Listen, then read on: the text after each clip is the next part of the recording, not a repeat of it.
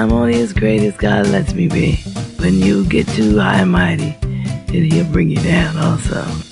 You have to not focus on um, yourself. Soul and gospel singer Cissy Houston. Today on Now I've Heard Everything, I'm Bill Thompson.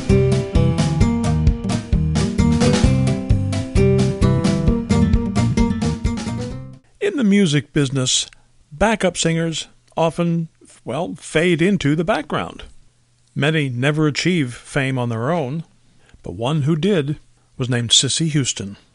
After a successful career backing up singers like Elvis, Dionne Warwick, Aretha Franklin, Cissy Houston struck out on her own and eventually won two Grammys.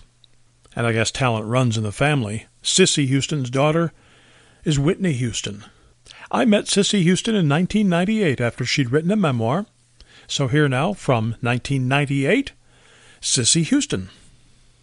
But once I got into it, it became very, very apparent, you know, and that it was something that I needed to write for my children, for my grandchildren, for people to know their heritage and from whence we came. It's important, I think, for us to know that. Did it did it occur to you as you were writing this as you tell us in one chapter, you kind of step back from your life for a moment, and as the song goes, count your blessings, count yes. every one. It, it's it sure. sounds like you had to go through that in writing this book. Yeah, for sure. You step back and you look and you reminisce about the things that he brought you through, and what a blessing they were, and you know the things that you where you could have gone and you didn't, you couldn't, you didn't, and um, it, it's nothing but a blessing. How do you even know where to begin? Do you just start with, with your parents and just kind of let the ride carry well, you along? Well, that's where I, I started because that's where it all began. Uh, with my parents, I was, I lost my mom, as you know, when I was eight, eight and a half. So that was like the beginning of my life, the place to start, I think. And from there on, it went, you know, this place and that place and, you know, I was very devastated by that. And then, people do measure things like you know before mom died, after mom died. Of course. those those points in your sure. life, and, and, And- be- before the fire, after the fire, Yeah. that kind of. Absolutely. Then I lost my father 10 years later. So, um, it was kind of devastating to me to, um, and to talk about that was sometimes painful. But, um, the joy came too because, um, I was taught and I had a foundation and the basis they gave me for living. I have to I have to confess to you, I'm fascinated by origins, by beginnings. I like to see where things started, and so the story of when when you and, and a bunch of the other kids just decided to play church one day and suddenly discover, hey, we can sing. Yeah, right. What a what a great story that is. Yeah. Yeah. Was it was it as accidental as it sounds in the book? Well, no, we were, um, we knew that we could sing, but my father was very adamant about not playing church. and it was done as an act of fun for the moment because we didn't really know what, you know, we saw this in church and we saw people really get happy and, you know, and really sh- express themselves. So, and that was at that time when we were young. It was fun, you know, and, uh, to see the impact that it had on our cousin who was really, had really found the Lord. And, um, it almost scared you, you know, so. Then my father knew we were playing church, and then, boy, you got it. I, I, I, I'm trying to imagine though what it must have felt like to realize when you first, when, when, when the, when the three or four of you started to, to, to belt out and Mm. realize, hey, we sound pretty good together. yeah. Well, we had a sister who was very, um, she meant for you to do it well. and uh, she was a good teacher. And my father, but you know, put her in charge. That was her job. That she was supposed to teach us to sing. And singing a cappella, I, like I said, is, um, if you can't sing a cappella, then you really can't sing. you really need to be able to do that. And the, the song, we sang no music. And it was just wonderful, you know, God given talents. And was great. Well, they say that siblings have, Yeah. are better able to harmonize because Oh, their such a great sound. Yes, for sure. There's nothing like sibling sound, actually. So the idea of the Drinkard singers must not have been such an illogical thought. No, not at all. no, uh, not at all. But you must have been very nervous the first time you had to actually sing before an audience. Ah, you know, I don't remember. I think sometimes I get more nervous now than I were then. I was young. I was a baby. You know, I didn't With nothing to lose. nothing to lose, nothing to lose, and uh, I just sang. You know, whatever came came out, and um, it was fun. Then. Did did you enjoy the singing then? Just just for the just you know kids just love to, to belt out tunes, or were you singing for God at that point? no, I was just singing. I was singing for God. I didn't know it. You, I was think I was quite young to really know. Although we had been taught that that is who you sing for. That is, you know, the way to get to know God and to know of His blessings and you know things like that. Um, I didn't quite get to know Him until I found Him for myself, and that was at age fourteen. Everybody has to find him for themselves. Oh yeah, that's it. Then I knew what I was singing about, what my father was talking about, and my sisters and them were, you know, shouting about. So, But by that time, you're a pretty accomplished singer. well, yeah, I was an accomplished singer, So how do you how do you reconcile? Well, on the one hand, you you, you need to humble yourself before the Lord. The the gift He gave you is a gift. It's not your doing. Uh, No. some- but yet, on the other hand, because you have to be thankful. That's right. But on the other hand, people are saying, "Wow, you're a really great singer. You're wonderful." How do you keep from getting to. I'm swell only as. I'm only as great as God lets me be. You know, when you get too high and mighty, then He'll bring you down. Also, you know, you have to not focus on um, yourself. You have to focus on on serving God and, and singing for Him, and making other people feel or trying to make them feel, and know the goodness of God and His mercies and forgiving forgiveness and all the wonderful things that he'll do for you if you just let him. Now, is that part of the reason why your your father didn't come to see you at Carnegie Hall?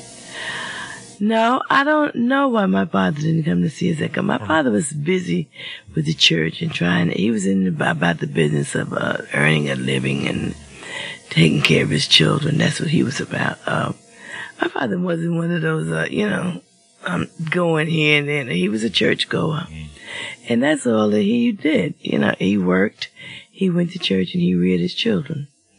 Um, we didn't expect for him. He sent us, and we knew that he loved us, and he knew that that's what you know. We knew that that's what he wanted us to do. So it didn't bother us like that, you know. You talk very poignantly in your book about the times in your life, as I suppose we all have in our lives, when it just doesn't feel like God is standing right beside you, helping you along the way. Yeah, because I guess that's because we um have let go of his hand, not because we he's let go of ours. We we get a little bit For a minute, it gets kind of slack, you know. So, yeah, much like a small child wants some independence, runs off, Absolutely, makes a mess of things, and comes back, and Dad's always there. hmm that's right. Absolutely, and that's the deal. But how do you keep from losing your faith entirely? Uh, Many people that go through what you do, and and they've lost their faith entirely. Well, I don't know that they had it in the first place. because I don't think you can lose your faith. If you ever know what God has done for you, and if you, like you say, count your blessings and know that nobody else can do this to, for you but God, um, you can't lose your faith. You may wonder sometimes, you know, it's just like, um, backsliding or something like that. You know, it's not, it's, you just don't, I don't think you can lose it now. It maybe, but I can't see where, um, once you have faith, it's always there for you to pull on, you know. When all else is gone, then you go right back to what you know. You probably wouldn't have been able to get through some of these things in your life if you hadn't had that rope of faith. No, I probably would not have. It's a, it's a lifeline. It's a lifelong, uh, process for me. I love God and, uh, I d- rely on Him.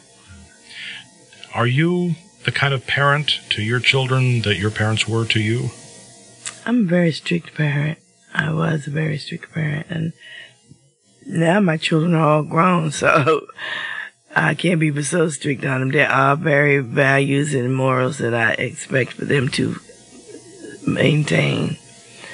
Um, But it says a lot about an adult child who still looks to her mom mm, with the same kind of devotion that Whitney looks to you. yeah. I mean, that says a great deal about you. Well, I hope so. She's a pretty wonderful kid herself. And my boys, they're wonderful too. You tell great stories uh, in in the '60s, singing with some of the most famous, the most well-known, the records, the songs we all know by heart. Yeah. I didn't know that was you singing in the background of some of them. Ah, yeah, yeah. You're the uns- you you and, and Cissy and the girls. You guys are the, are the are the unsung heroes of much of our popular music. Most of it, yes. Most of it, we are. And at that time, they weren't giving credit, you know. That's right. Well, it. that's that's why people Absolutely, they didn't know much. what. Right, that's exactly why. But um, now they do. They give you, know, credit for um, your arrangements of the background and, Those and must the have been some are there. incredible years. They were. They really were Hard working years, though. Hard working, but it was so much fun. It was so much fun. Are there certain personalities that stand out in your mind? You think, wow, just just just for a chance to be in a studio again with them would be great. Well, everybody that I um, worked with, but that's I guess that's maybe why I, I formed my own group because I knew what was going to be. The harmonies were going to be there, you know. The personalities were compatible with one another, you know. Except for the norms, you know. You have disagreements, and uh, Wouldn't be human if you didn't. no, it's only normal. But basically, for the most part, we were all on one accord and doing what we came to do. And then eventually comes the time for you to decide that you need to be on your own. Yes. That must have been a, that must have been a difficult decision. Well, it was because the the girls were so fabulous, you know, the voices and whatnot. That um, but I felt like I just needed to do something else at that point. And it comes back to reward you when you're when you're honored for it with Grammys and, and various Mm-hmm. other kinds of accolades. Record sales are good, I assume. Yeah. But even now, again, it comes back to what we were saying a moment ago. Mm-hmm. You you don't you're you're not sitting here with a swelled head. You didn't come with an entourage of fifty people and bodyguards and things No. like this. You're just me. you you are a recipient of a gift from God. That's it. And you know, and I don't fear. He didn't give me the spirit of fear, but of power and of the Holy Ghost.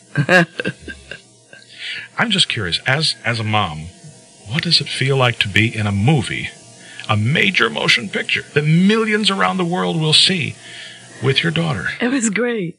It was great. We really had a good time doing that film. Um, well, we kind of took on reverse roles. I think she enjoyed that a little more than I did. But uh, it was wonderful. I enjoyed it because she was in. Oh, mom, I can't, you know, you know, oh, Mrs. Ab- Abigail, I think my name was in the in the po- in the movie, and uh, she enjoyed that. She enjoyed telling me what to do. You know, so I said, mm, mm. And what a beautiful woman. And I don't mean just as to look at, but a, a spiritually beautiful woman your daughter is. I mean, she's she's a Yeah, she reflection of really you. She's a wonderful person. Your whole is. family. I mean, just this is.